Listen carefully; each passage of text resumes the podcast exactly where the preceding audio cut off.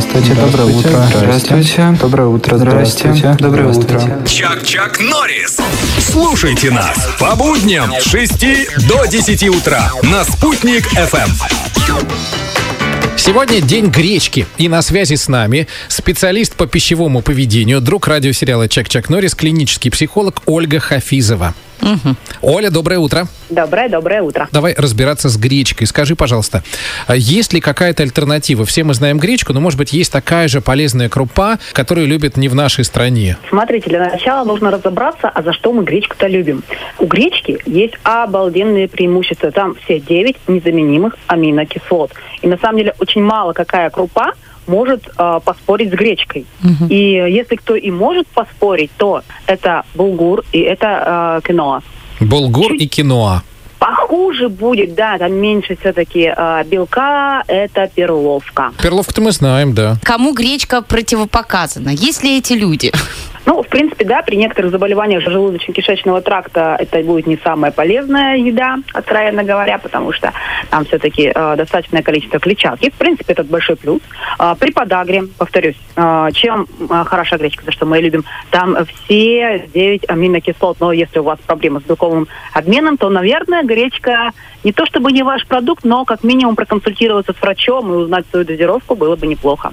А что лучше? Вот э, многие ведь не варят гречку, а запаривают или заваривают просто в воде на ночь. А В такой гречке больше полезных вот этих аминокислот, чем в гречке, которую мы варим на плите. А аминокислоты, они сохранятся в любом случае, они, их не так легко термически что-то с ними сделать. А вот витаминов больше будет, конечно, в гречке запаренной. Но, опять же, да, мы, если мы заливаем ее холодной водой, мы ее все равно довариваем, но, тем не менее, она меньше, меньше время подвергается термической обработке, нагреванию, соответственно, больше витаминов сохраняется.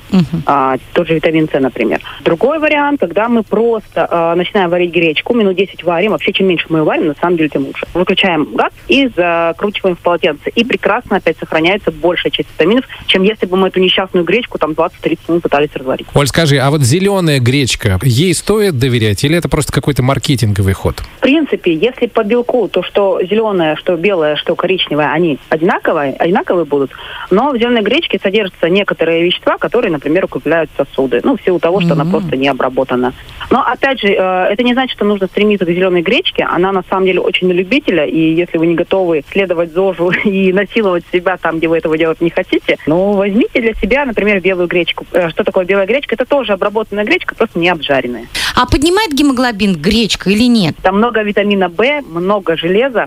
А, Это как раз то, что нужно для поднятия железа. Но опять же, если у вас анемия, а, не надо надеяться на одну гречку, на то, что она вам прям кардинально там чего-то поднимет. Спасибо большое. Мы сегодня в День гречки говорили про гречку с Ольгой Хафизовой. Это клинический психолог и специалист по пищевому поведению. Оля, приятного тебе аппетита и хорошего завтрака. Ой, спасибо. Всего хорошего. Ну, а я, знаете, единственное, что знаю про гречку, это то, что главное, тарелку после гречки нужно мыть сразу. Замачивать точно. Точно, точно. Можно натощак. Вместо завтрака тоже можно. Радиосериал о нашей жизни. Чак-Чак Норрис на «Спутник FM.